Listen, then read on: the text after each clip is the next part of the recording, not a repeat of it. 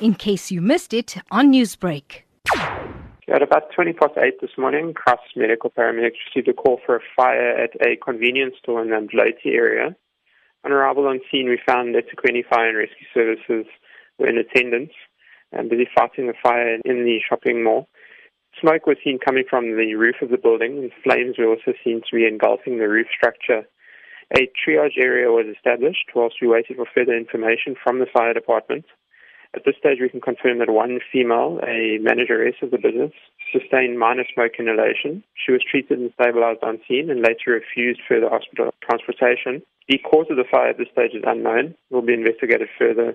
How can you describe the damage to the property at this stage? The damage at this stage is quite extensive. The roof of the building is completely gutted. The stock, obviously, inside the store is also being completely ruined. Can't confirm at this stage if the fire extended through to any other structures around, but the necessary assessments will be carried out by the eThekwini Fire and Rescue Services. And is that area still cordoned off? I believe it is at this stage, yes.